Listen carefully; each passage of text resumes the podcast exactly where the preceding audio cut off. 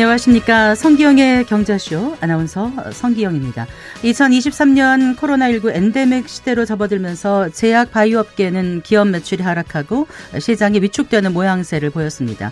하지만 어려움 속에서도 신기술 진전은 있었는데요. 세계적인 과학기술지, 과학학술지 사이언스가 2023년 올해의 혁신으로 비만 치료제를 꼽기도 했습니다. 2024년 새해 제약 바이오 산업이 도약할 수 있을지 전망해 보겠습니다. 어, 정부가 올해 첫 부동산 대책을 발표했습니다. 재건축, 재개발 규제를 완화하고 일개 신도시 재정비 사업 속도를 끌어올리는 게 핵심인데요. 구체적인 내용 꼼꼼하게 짚어보겠습니다. 이 시간 유튜브로도 함께합니다.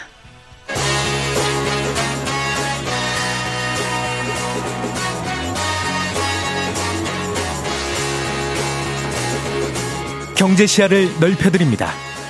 투자의 지름길을 안내합니다. 돈 되는 정보를 발견하는 시간. KBS 1라디오 경제쇼.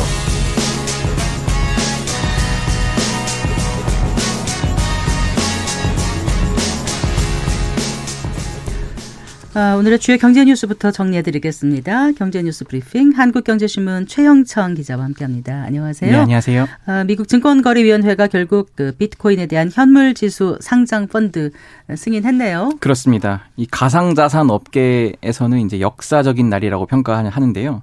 현지 시각 10일입니다. 미국 증권거래위원회가 이제 여기 SEC라고 하죠.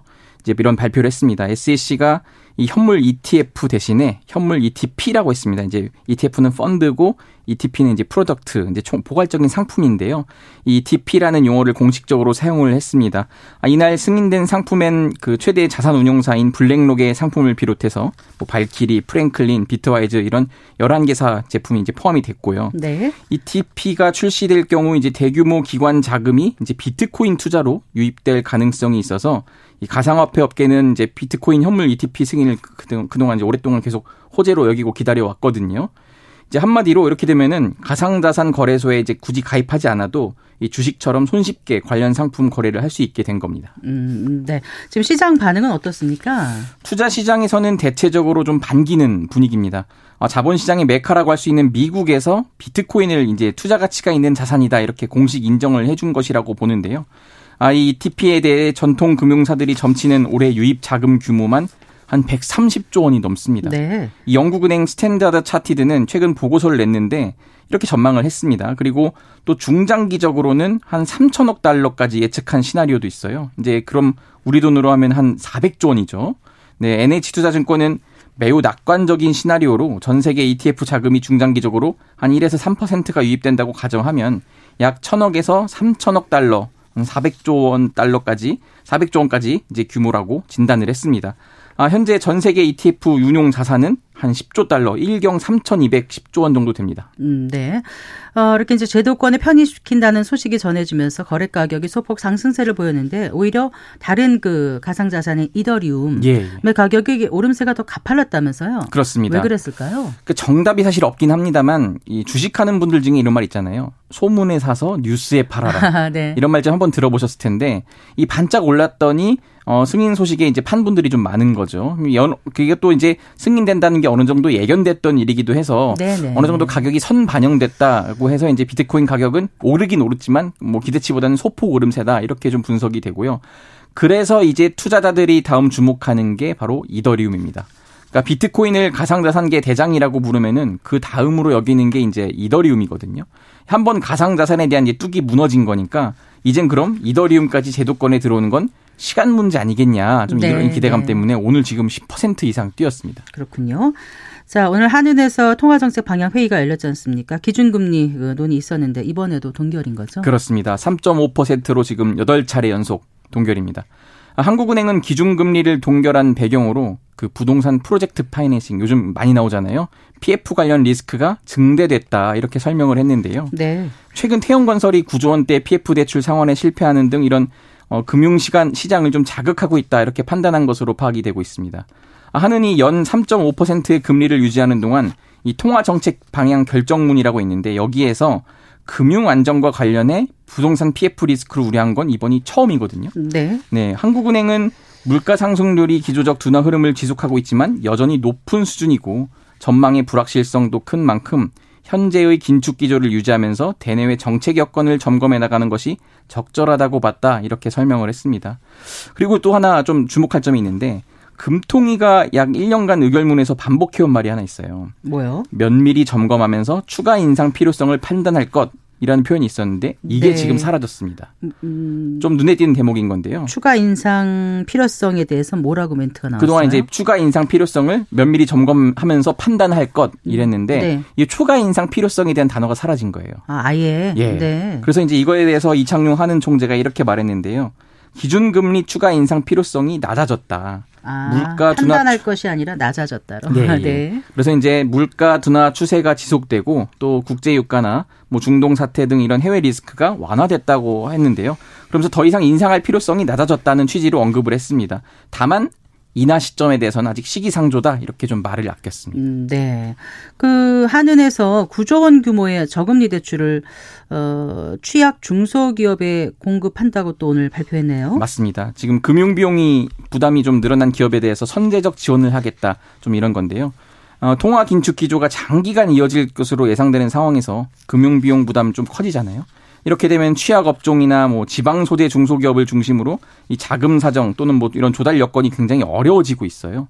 이에 대해서 지금 대책이 나온 겁니다. 전체 한도가 9조 원이거든요.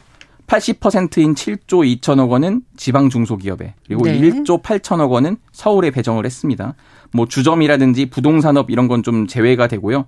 중소기업 웬만한 지원 대상 다 됩니다. 근데 상대적으로 자금 조달 여력이 양호한 좀 고신용 중소기업은 제외하기로 했습니다. 네. 그런데 그 내부에서 좀 이례적으로 비판이 나왔다면서요. 그렇습니다. 이게 지금 주미 대사를 지낸 조윤재 금융통화위원이라고 있는데 이분이 이제 공개적으로 지금 비판을 한 거예요. 금융중개대출 지원 확대에 대해서 비판을 한 건데 이렇게 얘기했습니다. 물가 안정을 강조하고 통화 긴축 기조를 유지하겠다는 정책과 다른 시그널을 줄 수 있다. 이렇게 해서 좀 이번 조치가 좀 적절하지 않다는 건데요. 그러니까 물가 안정을 위해 하느니 고통스러운 고금리를 이어가는 상황에서 대출을 늘리면 유동성 공급 확대로 물가 상승 압력을 줄 수 있다는 점을 음. 우려한 겁니다. 네네. 네. 이조 의원은 좀 기존에도 매파적 발언을 지속적으로 내놨는데 이 매파적은 통화 긴축을 선언한다는 뜻이죠. 평소 가계부채 확대 우려 등을 강경한 어조로 좀 언급을 했고요. 긴축적 금리 기조를 이어나가야 한다는 의견을 주로 피력을 했습니다. 어쨌든 금통위원 견해가 공개적으로 제시된 건 이례적이어서 오늘 하는 출입자들 사이에서 좀 화제였습니다. 그랬겠네요. 근데 이제 한은도 중소기업 살리기에 나서는데 그 신임 최상목 경제부총리가 오늘 또 중소기업인들을 만났다면서요? 그렇습니다. 지금 최 부총리가 여의도에 있는 여기 또 가까이 있죠. 중소기업 중앙회를 방문했는데 네네. 네. 중소기업인들과 간담회를 가졌고 아직 지금 하고 있는 것으로 알고 있습니다. 2시 2시부터 시작을 했는데요.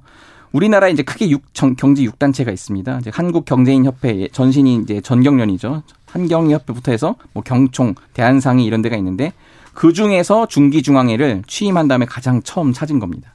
이최 부총리는 이렇게 얘기했는데요. 중소기업 인력난 해소를 위해서 올해 외국인 인력 유입 규모를 전년 대비 약 10만 명 많은 26만 명 플러스 알파 수준으로 대폭 확대하겠다 이렇게 했고요. 네. 또 기재부와 중소기업 중앙회가 함께 이제 전국 중소기업을 만나는 중기 익스프레스 뭐 일종의 협의체죠. 이것을 발족해서 뭐 중소기업 킬러 규제 이런 어려움을 듣고 정책 수립에 적극 반영하겠도록 하겠다 이렇게 약속을 했습니다. 음, 네. 그 중소기업계에서는 담합 관련 규제를 풀어달라 뭐 이런 건의를 했다고요? 그렇습니다. 지금 김기문 중기중앙회장도 오늘 있었는데 담합과 관련된 처벌 규정을 개정해 달라고 좀 강력히 요구를 했어요. 이제 국내의 경우 기업들이 공동 행위로 이제 공정위에 적발이 되면은 과징금이 부과되고요. 검찰에 고발돼서 벌금을 또 묻니다. 네. 조달청에 통보해 손해배상을 청구하고 부정당 업체로 부정당 업체로 지정돼서 이 2년 동안 입찰 제한을 또 받기도 합니다. 네. 이후에는 또 벌점 때문에 납품을 못하는 또 처벌을 받습니다. 담합이 좋은 건 아니지만 너무 그렇습니다. 과중하게 처벌과 규제가 많다는 뜻인가 봐요. 네. 그렇기 어. 때문에 지금 관련해서 국회에 이제 기업 간 거래 이른바 B2B라고도 하죠.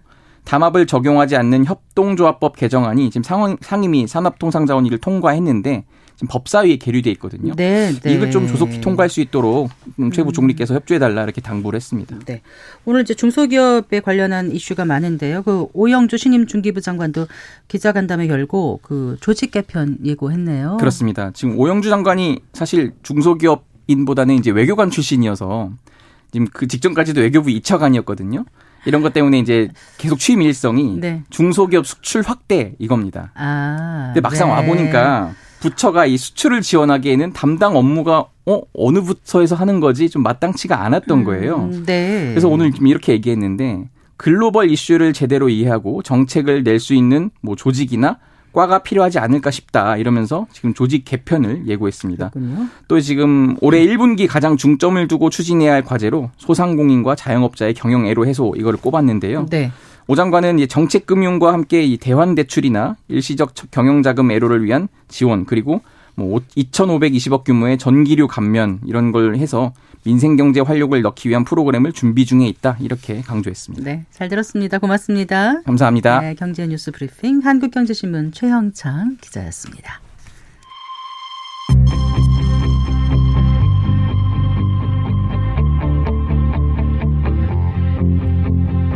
경제 전문가의 원포인트 레슨. 꼭 알아야 할 정보와 이슈를 알기 쉽게 풀어드립니다. 대한민국 경제 고수와 함께 투자의 맥을 짚는 KBS 일라디오 경제쇼. 진행의 성기영 아나운서입니다.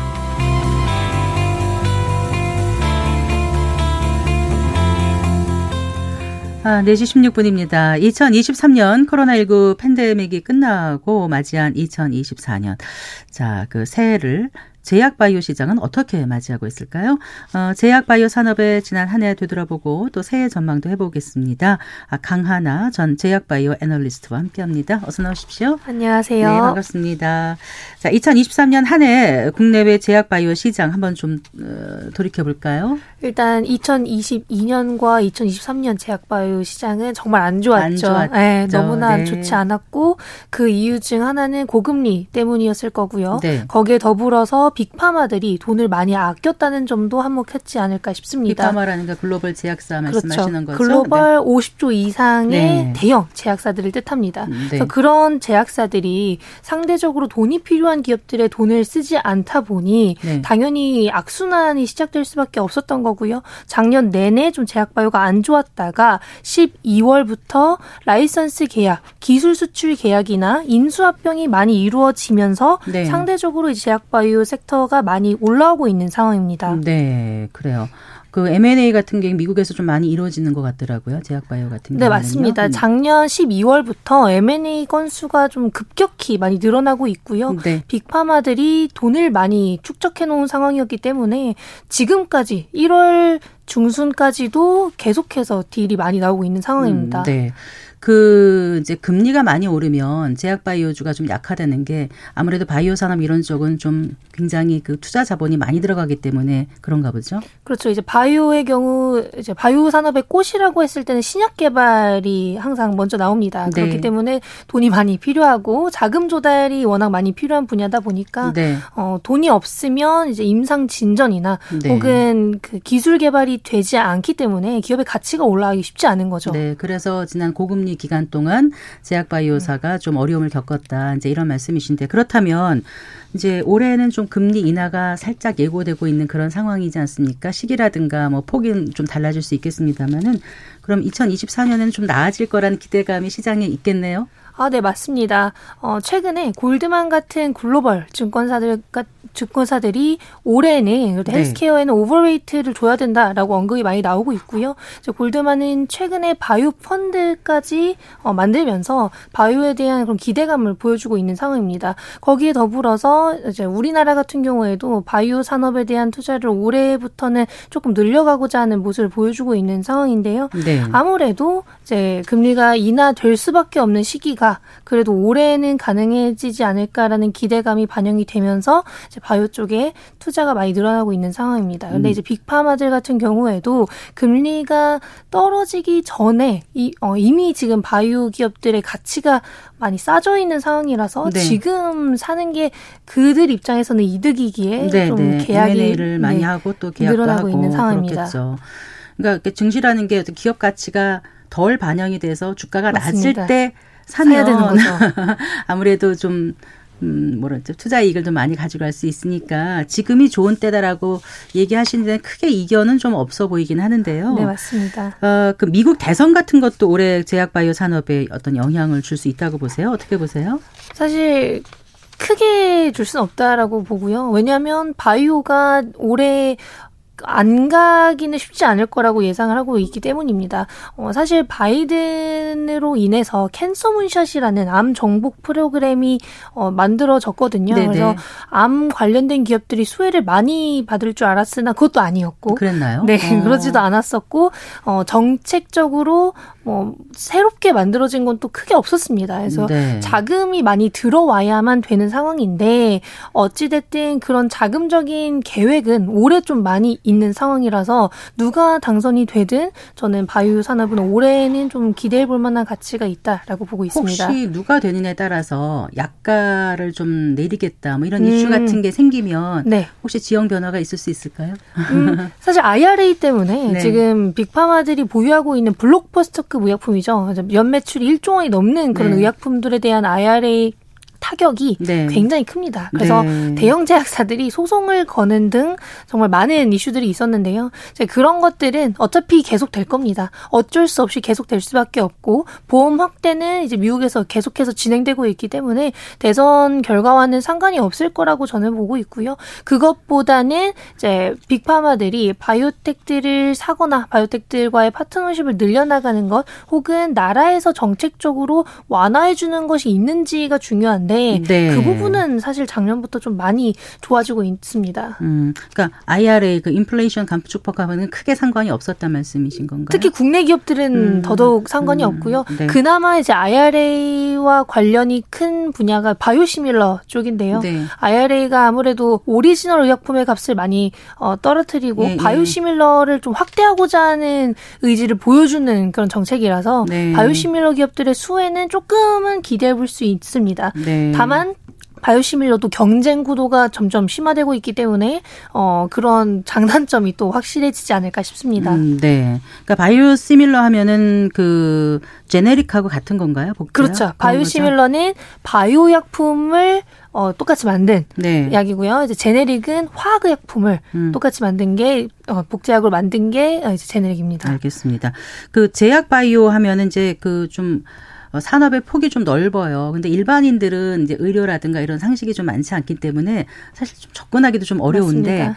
어, 이제 작년에 같은 경우는 이제 2차 전지주도 좋았고 음. 이제 올해 또 반도체주가 좋다고 예고하는 전문가들도 많은데 또 한편으로는 제약바이오도 좋을 거다라고 지금 말씀하시고 다른 이제 리포트 이런 거 보면 이렇게 나오지 않습니까? 근데 정작 어떻게 이제 들여다봐야 제대로 음. 이해를 하고 내가 좋은 투자처를 잡을지 좀 고민이 되실 것 같아서 하나씩 좀 여쭤볼게요.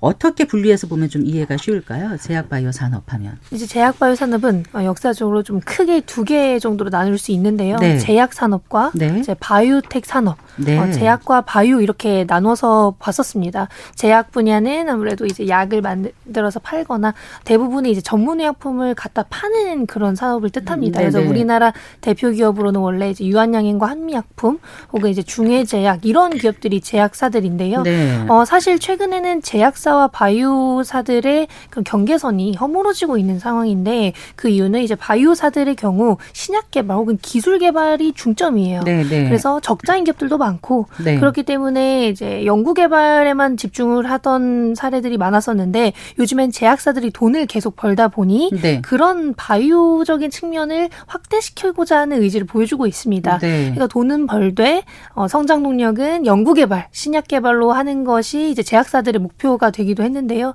그래서 이제 글로벌 대형 제약 사들은 네. 이제 제약사이면서 바이오 회사 가 되는 것이고 이제 우리나라 같은 경우에는 이제 제약사들이 바이오 쪽으로 출 어, 좀, 어, 출, 어, 좀 가는 모습인데, 이제 바이오 회사들은 전체적으로 그냥 적자 기업, 거기에 이제 기술을 보유하고 있고, 네. 어, 파이프라인, 어, 개발하고 있는 물질을 보유하고 있는 기업들을 생각하시면 좋을 것 같습니다. 음, 네. 그럼 우리가 말한 헬스케어 이러면은 그건 어느 영역으로 봐야 되는 거예요? 헬스케어는 음, 이 두 가지를 다 포함한 분야라고 보시면 될 것 같아요. 네네. 왜냐면 건강 관리다 보니까 거기에 이제 건강 device 같은 것도 포함이 되어 있는 거거든요. 네 그래서 의료기기도 포함되어 있다라고 보시면 좋을 것 같고요. 최근에는 AI 쪽이 또 대세지 않습니까? 그렇죠. 네. 그래서 어, AI 바이오, 의료 AI 쪽도 헬스케어에 있어서 또 하나의 그런 어, 산업으로 각광받고 있는 상황입니다. 네. 그그 요즘 보면 이제 K 컬처 우리의 문화가 전 세계적으로 유행을 선도할 음. 정도로 이제 영향력이 확산되고 있지 않습니까? 그래서 우리 한국 화장품은 뭐 한참 전부터 벌써 그렇죠. 인기였고요. 요즘은 또 미용 기기도 잘 맞습니다. 만들어내는 것 같은데 가격이 비싸도 잘 팔리나 봐요. 어, 일단 어. 미국이나 이스라엘 그런 미용기기 개발 업체들 대비 거의 반값이라고 생각하시면 아될것 그래요? 같고요. 우리는 네. 비싼 것 같은데 맞습니다. 다른 나라에 비해서는 싼 거예요. 그렇죠. 글로벌 기업들 대비 싸고 네. 어, 효과는 어, 비슷하거나 조금 떨어지는 정도라고 얘기가 많이 나오더라고요. 다만 네. 반값이라고 하면은 어, 좋아할 수밖에 없겠죠.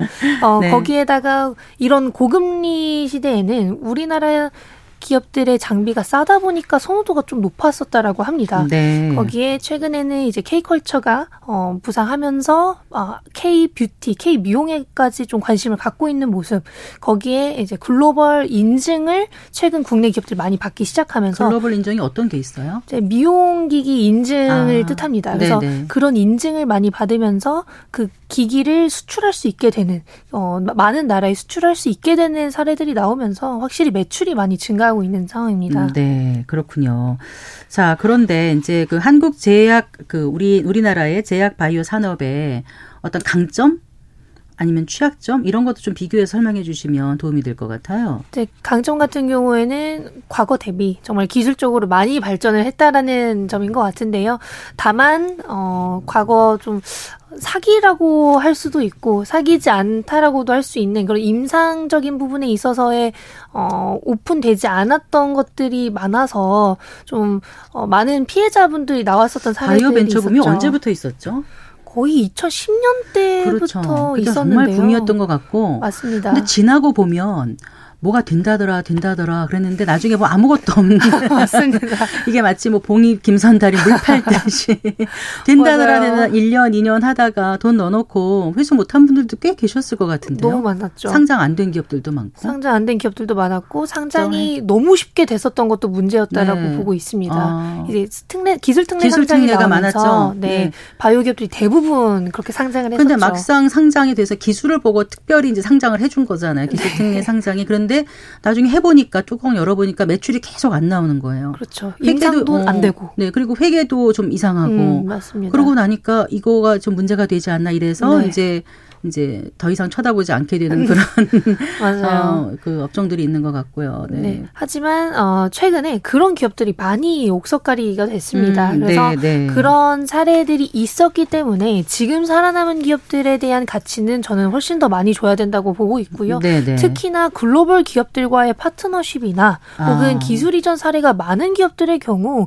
이미 전 세계적으로 어느 정도 입증이 된 기술을 보유하고 있는 것이기 때문에 그런 기업들은 앞으로 도 좀 고공행진할 수 있는 가능성이 음. 높다라고 보고 있고요. 네. 어, 아무래도 어, 과거 피해 사례들 때문에 걱정하시는 분들도 많겠지만 이제는 조금 더 음. 어, 거래소도 그렇고 그런 임상적인 측면에서 오픈이 많이 되어야만 합니다. 그래서 네네. 과거와는 좀 다르게 흘러가고 있다라고 네. 보시면 됩니다. 뭐 가전 제품 박람회 세계 최대 가전 제품 박람회가 지금 이제 라스베이거스에서 열리잖아요. 2024 네네. CES.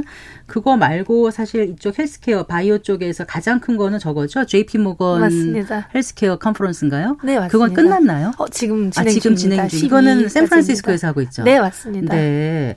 거기에서 우리나라 기업들도 좀 참가했는지 궁금해요. 어, 사실 참여를 한다라는 게 음. 좀 말이 어 다르고 아 다른데요. 어, 참여를 해서 발표를 하는 게 음. 가장 중요한데 발표를 하는 기업은 국내에서 한 여섯 기업 있었죠. 밖에 없습니다. 네, 네. 어, main track에서는 삼성 바이오로직스와 셀트리온이 발표를 했고요. 어, 아시아 태평양 세션에서는 SK 바이오팜과 유한양행이. 네. 그리고 뭐 비상장사로는 이제 롯데바이오와 이제 아, 카카오 네. 헬스케어가 있고요. 네. 그런데 이렇게 발표를 한 기업들은 앞으로의 성장 전략 혹은 앞으로 어떤 어, 기술을 우리는 보고 있는지 그런 얘기를 많이 해줬다고 음. 보시면 되고 그런 것보다는 이제 바이오텍들의 경우 이런 JP 모건 헬스케어 컨퍼런스가 만남의 장이기에 네. 그렇죠. 앞으로의 기술 이전을 위한 그런 첫걸음이라고 보시면 됩니다. 그래서 대부분 미리 사전 예약을 하고 간다라고 네, 해요. 네, 그래서 네. 호텔 방이나 호텔 로비에서 혹은 어, 다른 곳에서 빅파마들과의 미팅을 하기 위해 우리나라 바이오텍들이 많이 많이 참여를 했고요. 네, 네. 거의 뭐 한 열다섯 군데가 참여를 했고 미팅을 하러 갔기 때문에 네. 어, 그런 기업들에게서 뭐 이 좋은 이슈를 빠르게 보면 좋습니다만 네. 어 궁극적으로는 그냥 미팅을 한 번 더 하는 것이 어 가장 큰 목표였기 때문에 지금 음. 당장 딜이 나오는 것은 아닙니다. 그러니까 딜을 하기 전에 사전적으로 교감이 좀 있고 그렇죠. 그러니까 편안한 분위기에서 우리가 이러이런 거할 것이다 해가지고 이렇게 눈인사도 하고 얘기를 맞습니다. 해놓으면 나중에 이제 공식적인 음, 그 그렇죠. 가- 단계 가기 전에 훨씬 더 유리한 점이 있지 않을까 네, 맞습니다. 그런 차원에서 아마 다들 이제 가셨던 것 같아요. 네. 그 앞으로 그 제약바이오에서 유망한 섹터는 어떤 게 될까요? 아까 이제 미국에서는 연말에 그 M&A 이런 게 많이 이루어진다고 네. 했는데 어떤 종목 중심으로 요즘 보니까 무슨 항체 약물 접합제 네, 뭐 이런 ADC. 것도 ADC 그 anti anti 에, 바이오 엔티 바이오 drug con. conjugator 이거죠. 네, 네. 어, antibody drug conjugate인데요. 이게 야- 약물 약- 이게 어렵죠. 어렵죠. 약물 항체 네. 접합제인데 근데 미생물학 전공하셨죠? 아, 저는 그? 생물이랑 유전 유전 쪽 쪽이어서. 전공하셨죠? 네. 네. 근데 이제 사실 이 기술이 표적 치료제라고 생각을 하시면 돼요. 네네. 그래서 약물을 암 세포에 다이렉트로 전달해 주는 게 가장 큰 어, 이 기술의 좋은 점이라고 보시면 네네. 되고요. 그렇기에 최근에 많은 대형 제약사들이 사고 싶어 하는 거죠. 이 효능이 정말 좋게 나오고 있고 아직까지는 부작용이 조금은 보이고 있습니다만 부작용을 낮추는 그런 어, 항암제를 개발하기 위해서 네. ADC 기술을 많이 사는 게 트렌드입니다. 하기야 표적 항암 치료제는 그래도 다른 세포에 크게 해를. 끼치 지 않으면서 딱 그것만 하니까 네, 맞습니다. 좋은 건데 이게 그런 일환이라고 하면은 굉장히 시장 그쵸. 가치가 크겠네요. 기존 표적 항암제보다도 훨씬 더 높은 퀄리티의 아. 표적 치료제라고 보시면 됩니다. 네. 근데 이게 플랫폼이다 보니까 네. 보유하고 있는 기업이 뭐 전 세계적으로 엄청나게 많지는 않습니다. 네. 이제 국내 기업들도 몇 군데가 보유하고 있긴 합니다만 어 그 기업들이 글로벌 기업들과 견주었을 때 아직은 살짝 떨어지는 음, 정도? 네네. 그래도 최근에 이제 작년 말에 레오캔바이오가 글로벌 음, 맞아요, 맞아요. 계약을 예. 체결한 네. 만큼 네. 우리나라 기업들의 ADC 기술도 어, 충분히 좋다라는 걸 음. 이번에 입증한 것이 아닐까 싶습니다. 각 장기별로 표적 항암 치료제가 잘 개발이 됐으면 하는 바람 많이 갖게 되는데. 네, 좀 잘 됐으면 좋겠어요. 그리고 이제 우리 우리 아까 유한양행도 잠깐 얘기하셨네요. 거기서 폐암 치료제 이것도 뭐 3상까지 갔다는 얘기가 네. 있는데 그것도 좀 기대해 볼 만합니까? 저 국내에서는 렉라자라는 이름으로 아. 이미 팔리고 있고요. 네, 네. 미국과 유럽에서는 이제 레이저티닙이라는 이름으로 이번에 승인 신청을 완료했습니다. 음, 네. 어, 지금 레이저티닙의 글로벌 판권을 보유하고 있는 J&J 존슨앤존슨이 승인 신청을 했기 때문에 어, 승인을 받게 되면 이제 유한양행도 당연히 수혜를 받을 수밖에 없을 것이고요. 이제 J&J가 이번 JP모건 헬스케어 컨퍼런스에서 이 레이저티닙의 어, 가- 가치를 우리가 지금 보고 있는 가치보다 두 배 정도 이상 보고 아, 있다라고 그래요? 얘기를 했었고 어, 네. 어, peak sales 어, 최종 매출을 최소 5조 원 이상이라고 얘기를 한 만큼 음. 그래도 기대를 하시는 분들은 꽤 많은 것 같습니다. 알겠습니다. 그리고 알테오젠인가요? 거기서 피하 뭐 주사 기술이요? 네. 이것도 혁신적인 건가요? 어떻습니까? 일단 항암제 같은 경우 어, 편리해야 되는 게 맞잖아요. 왜냐하면 어, 편리하지 않은 게 너무나 많은데 어, 약을 투여하는 방법이라도 좀 편의성이 뛰어나야만 한다라는 얘기가 많이 나오고 있고 네. 글로벌 1위 항암제 기업 머크 같은 경우도 최근에 항암제들을 다 피하 주사제형으로 바꾸고 있는 상황입니다. 네. 그래서 이렇게 항암제의 트렌드가 대부분 피하 주사제형으로 바꾸는 데 있다라고 한다면 네. 어, 특정 제형을 피하 주사 제형으로 바꿀 수 있는 기술을 기술. 보유한 알테오젠을 조금 많이 음. 관심을 갖는 것 나중에 같습니다. 이거를 집에 와서까지 맞을 수 있는 그런 그렇죠. 음, 그런 걸 기대하시는 하더라고요. 분들이 꽤나 많습니다. 네, 네.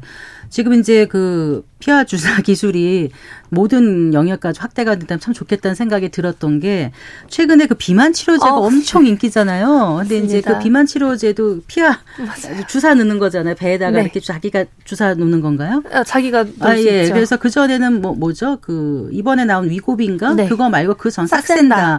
그것도 주사 가는 주사 바늘로 매일 해야 되는데, 이제 위고비라는 게 이게 핫 이슈가 된 게, 뭐 오프라 윈프리라든가 일론 일론 머스크. 같은 이제 그 유명 인들이 맞으면서 또 감량이 많이 돼서 화제가 네. 됐고 이러면서 여기 비만 치료제에도 굉장히 지금 주목이 세계의 그 시선이 쏠리고 있다면서요. 네, 맞습니다. 네. 근데 그게 어떻게 개발된 약이에요? 애초에 당뇨병 약 아니었나요? 아, 네. 당뇨병 치료제로 처음에 개발이 됐었던 약들인데요. 네. 사실 당뇨와 비만 혹은 비알코올성 지방 간염까지 교집합이 굉장히 많습니다. 네. 궁극적으로 포만감을 유도하고 어, 어느 정도 이런 인슐린에 관여를 하기 때문에 당뇨병 치료제로 개발이 됐었는데 체중 감량 효과가 너무나 뛰어나다 보니까 네. 음. 삭센다 그리고 뭐 위고비, 마운자로까지 다 이제 당뇨병 치료제로 처음에 승인을 받고 네. 나중에 이제 비만 치료제까지 적응증을 확장한 모습입니다. 네. 이게 어느 정도까지 지금 시장 장악력이 있다고 보세요?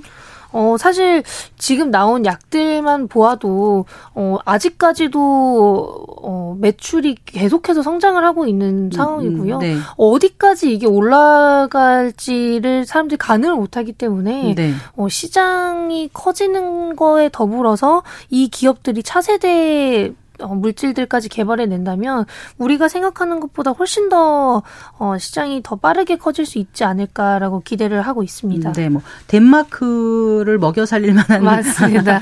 기업이라고 지금 하더라고. 요 위고비를 지금 내놓은 회사가 어디죠? 노보노디스크죠. 네. 네. 그런데 혹시 이런 약들 혁신적인 약은 부작용 이런 건 없나요? 그런 게 이슈가 되면 다시 또 음. 지금처럼 이렇게 가지 않고 조금 주저앉을 수 있는 그런 건 없나요? 어, 최근에 위고비와 마운자로에 대해서 뭐 네. 자살 충동이 있었네 마네라는 얘기도 나왔었습니다만 네. 이번에 아니라고 또 판결이 났고요. 네. 거기에다가 더불어서 음, 요요 현상에 대한 얘기도 나오곤 있습니다. 네. 어, 이게 지속적으로 투여를 하다가 멈추게 되면 요요 현상이 나타난다라고 하는데요. 사실 모든 다이어트 약물 혹은 어, 다이어트와 관련된 약물은 요요가 없기가 쉽지 않습니다. 네. 그래서 이 부분은 다들 어느 정도 그냥 감내하고 가는 거라고 보고 있고 이게 어느 당뇨병 치료제는 보험 적용이 또 돼서 저렴하다 보니까 당뇨 네. 환자들은 좀 이제 그런 체중 감량에까지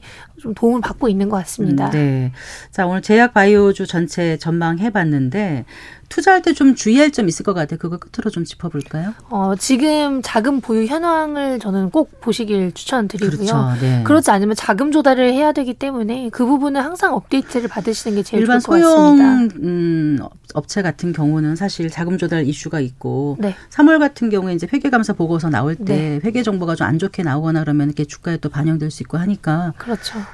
그 전에는 좀 대형 제약사 쪽으로 관심을 갖는 게 좋을까요? 어떨까요? 지금은 이제 또 실적 시즌이다 보니까 네. 대형사들을 보는 게 좀 좋지 않을까, 혹은 실적이 잘 나올 만한 기업을 보는 게 좋지 않을까라고 저는 보고 있고요. 네. 실적 시즌이 아니라 학회 시즌이 또 온다면 아. 그때는 또 이제 바이오 기업들의 임상 진전, 임상 데이터 네. 발표를 보시는 게 아무래도 제일 음. 좋지 않을까 싶습니다. 바이오 ETF 전망은 어떻게 보세요? 어, 저는 개인적으로 바이오 ETF는 굉장히 좋게 보고 있고요. 예. 어, 최근에 많이 올 랐었다라고 하지만 그래도 장기적으로 봤을 때는 여전히 저는 소폭 반등한 수준이라고 판단을 하고 있고 네. 바이오 ETF의 대형사들도 많지만 글로벌 트렌드에 부합하는 기술을 보유한 어, biotech들을 많이 포함해놨기 때문에 네. 만약 나는 바이오 회사를 사고 싶은데 어떤 걸 사야 될지 모르겠다라고 네. 한다면 어, 삼성자산에서 나온 ETF나 뭐 타임폴리오에서 나온 ETF 같은 active ETF를 사도 좋고 네. 그게 아니라면 정말 지수를 추종하는 네, 그런 네. 바이오 ETF를 사는 것도 저는 다 충분히 좋다라고 생각합니다. 네, 잘 들었습니다. 고맙습니다. 감사합니다. 네, 강하나 전 제약바이오 애널리스트와 함께했습니다.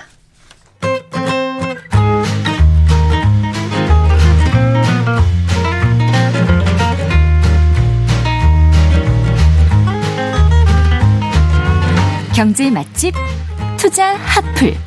지금은 돈 벌기 딱 좋은 시간. KBS 일라디오 경제쇼.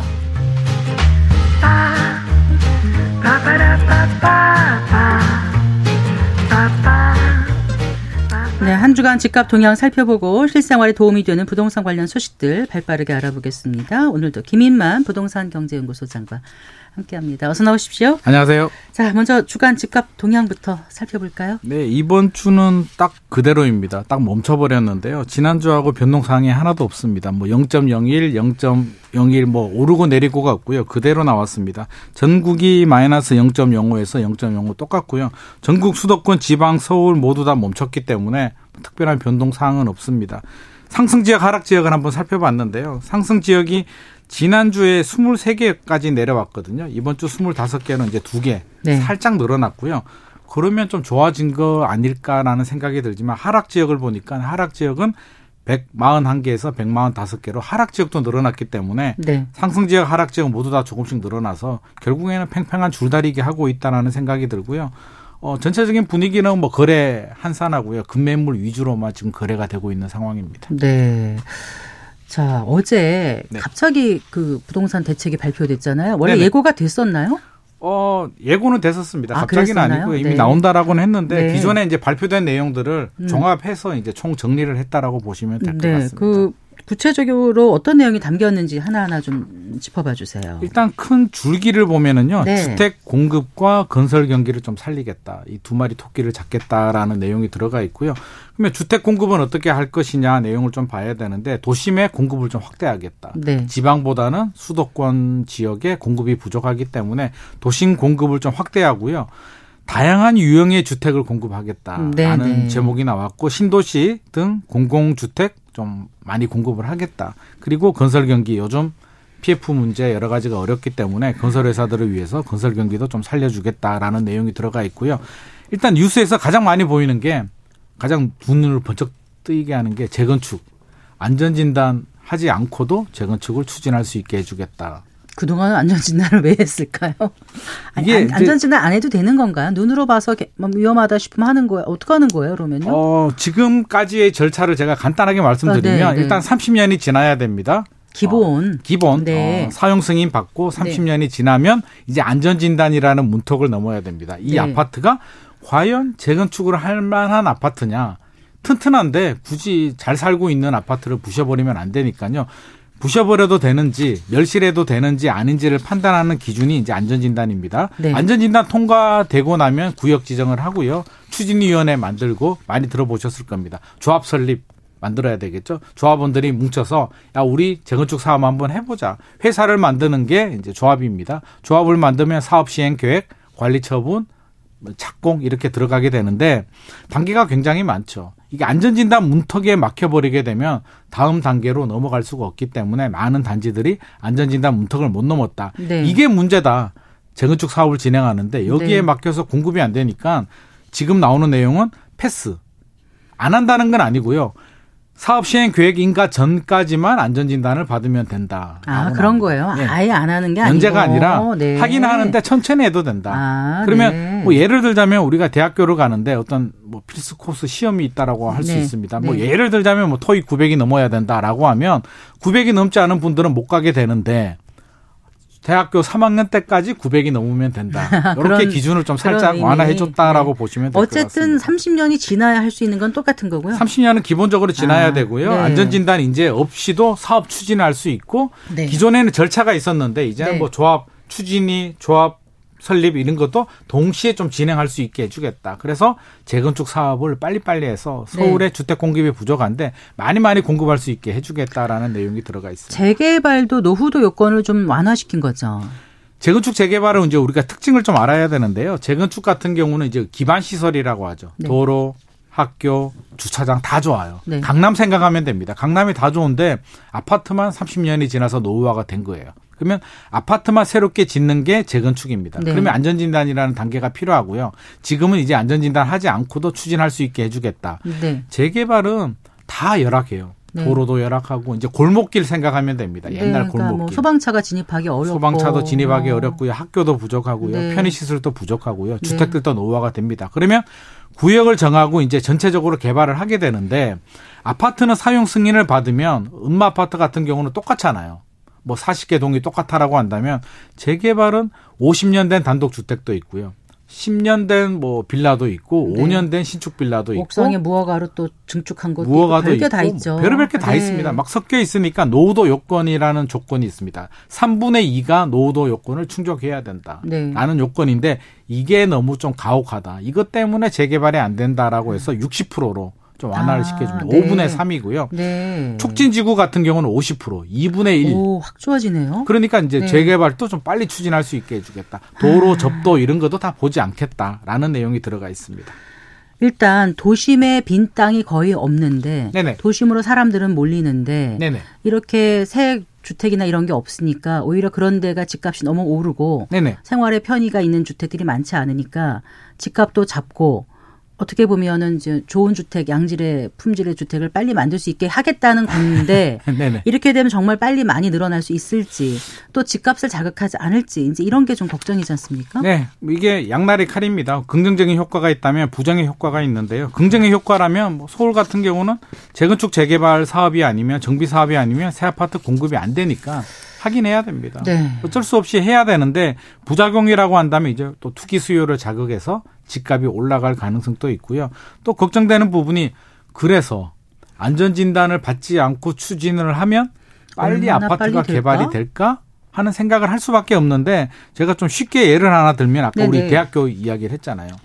제가 뭐 미국에 제가 유학을 갔다 온 건 아니고요. 네.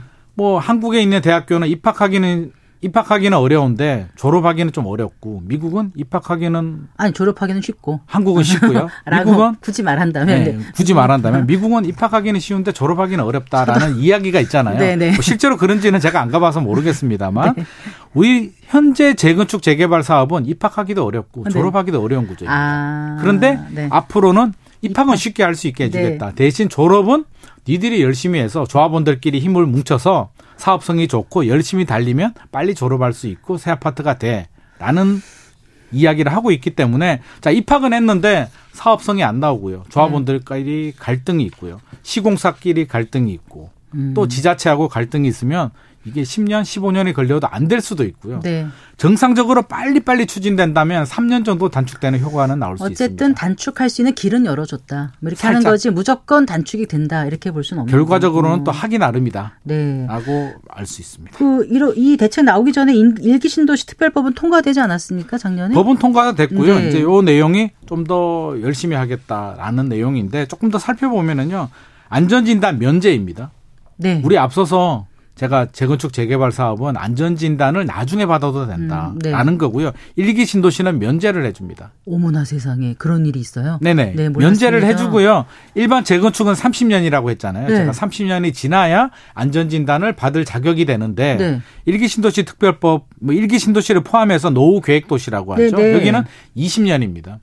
20년이 지나면 안전진단도 받지 않고 추진할 수가 있습니다. 그거는 20년이면 살만할 것 같은데 왜 도로 이런 게 나빠서 그런가요? 왜 그런가요? 도로도 나쁜 부분도 시설도, 있고요. 네. 일단 일기 신도시 예를 들면 입주 기간이 좀 달라요. 네. 91년도에 입주한 아파트도 있고 93년도도 있고 95년도도 아, 있는데 네. 이게 30년으로 하면 어느 단지는 추진하고 아. 어느 단지는 안 되고 이게 단지별로 같은 블럭이라도 입주 연도 차이가 나기 때문에 아마 네. 20년이라고 정한 것 같고요.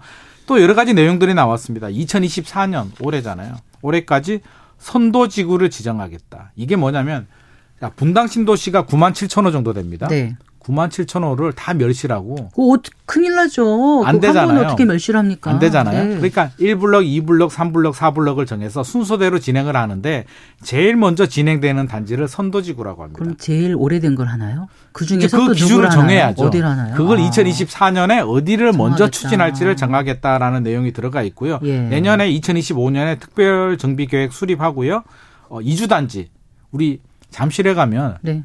기억나시죠? 86년도 아시안 게임 했고요. 네. 88년도 올림픽 할 때 지어진 아파트들. 지어진 아파트도 있잖아요. 선수촌, 네. 기자 선수촌 아파트도 있고요. 아시아 선수촌 아파트도 있는데 그것처럼 이주 수요들을 이주 단지를 만들어서 수용을 하는 단지들을 만들겠다. 아, 라는 계획이 하긴 들어가 워낙 있습니다. 단지가 크니까. 그렇죠. 일- 그 수요를 어디서 분당, 받겠습니까? 일산, 산본 여기도 일기 신 도시인가요? 그렇죠. 평촌, 어. 중동 신도시 있는데 네. 주변 전세 집값을 자극할 수도 있으니까 이주 단지를 만들어서 수용하겠다라는 계획이 있는데요. 네. 사실 또 이주 단지 언제 만들까? 아, 하기야 근데 재개발 재건축을 마, 마냥 계속 늦추면 네네. 나중에 또 언제 한 번에 하겠습니까? 맞습니다. 하기는 해야 될 것 같은데 맞습니다. 매번 집값 자극된다고 못 했는데 어떻게 해야 될까 고민하다. 추진해야 되는 거는 맞습니다. 지금 가보면 사실 네. 일기 신도시가 아직은 살만한데요. 네. 이게 15년, 20년 걸린다고 생각해 보면 20년 후면 50년이 되잖아요. 그때 추진하면 또 너무 늦어지게 근데 되니까. 궁금한 게 네. 이런 걸 정비 사업이라고 하지 않습니까? 네네. 정비 사업을 하면 네.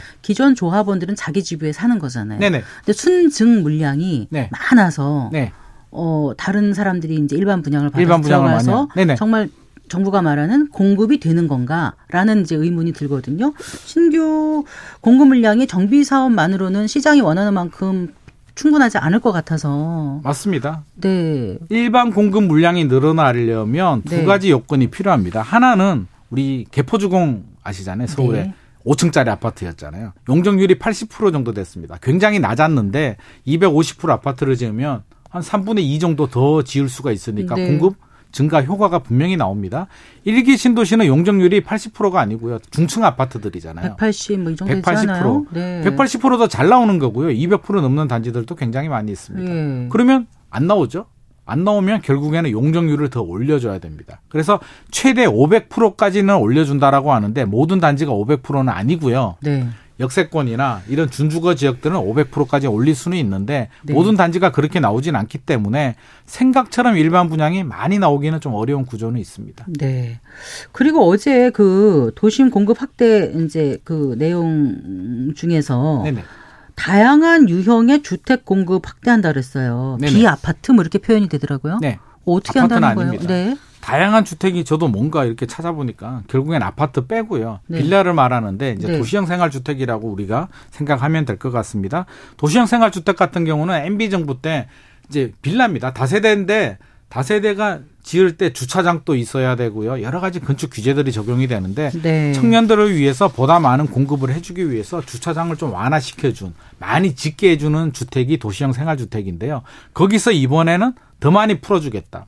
기준이 300세대 미만이어야 되거든요. 도시형 생활주택은 이제는 됐고 300세대 안 지켜도 됩니다. 더 많이 지어도 되고요. 주차장 요건 더 완화시켜 줍니다. 네. 그리고 방도 예를 들어서 30제곱미터 전용 면적이 30제곱미터면 한 9평 정도 됩니다. 네. 9평 미만인데 9평을 방을 나눠서 세 칸을 만들면 어떻게 되겠습니까? 사람 못 살잖아요. 살 그러니까 수는 있지만 살기가 힘들죠. 네. 그러면 한 방에 뭐 네. 두 평, 세 평이면 네. 안 되니까 네. 30제곱미터는 방으로 못 나누게 아. 되고요. 30제곱에서 60제곱미터면 방 세개까지 나눌 수가 있는데 이제는 앞으로 그것도 보지 않겠다. 마음대로 나눠서 쓰셔라. 자, 그런데 네. 지금 뭐 저기 다른 이번에 올해와 내년에 준공되는 거예요? 취득하는 거예요? 그런 걸 사면 네. 비 아파트를 사면 일정 면적이나 가액 밑으로 사면 네. 여러 가지 세금을 완화해 준다, 부담을 덜어 준다고 하는데 그 부분도 들어가 있습니다. 네. 2년간 신축입니다. 그러니까 신축. 구축은 안 되고 이제 어. 2년 동안 지은 준공된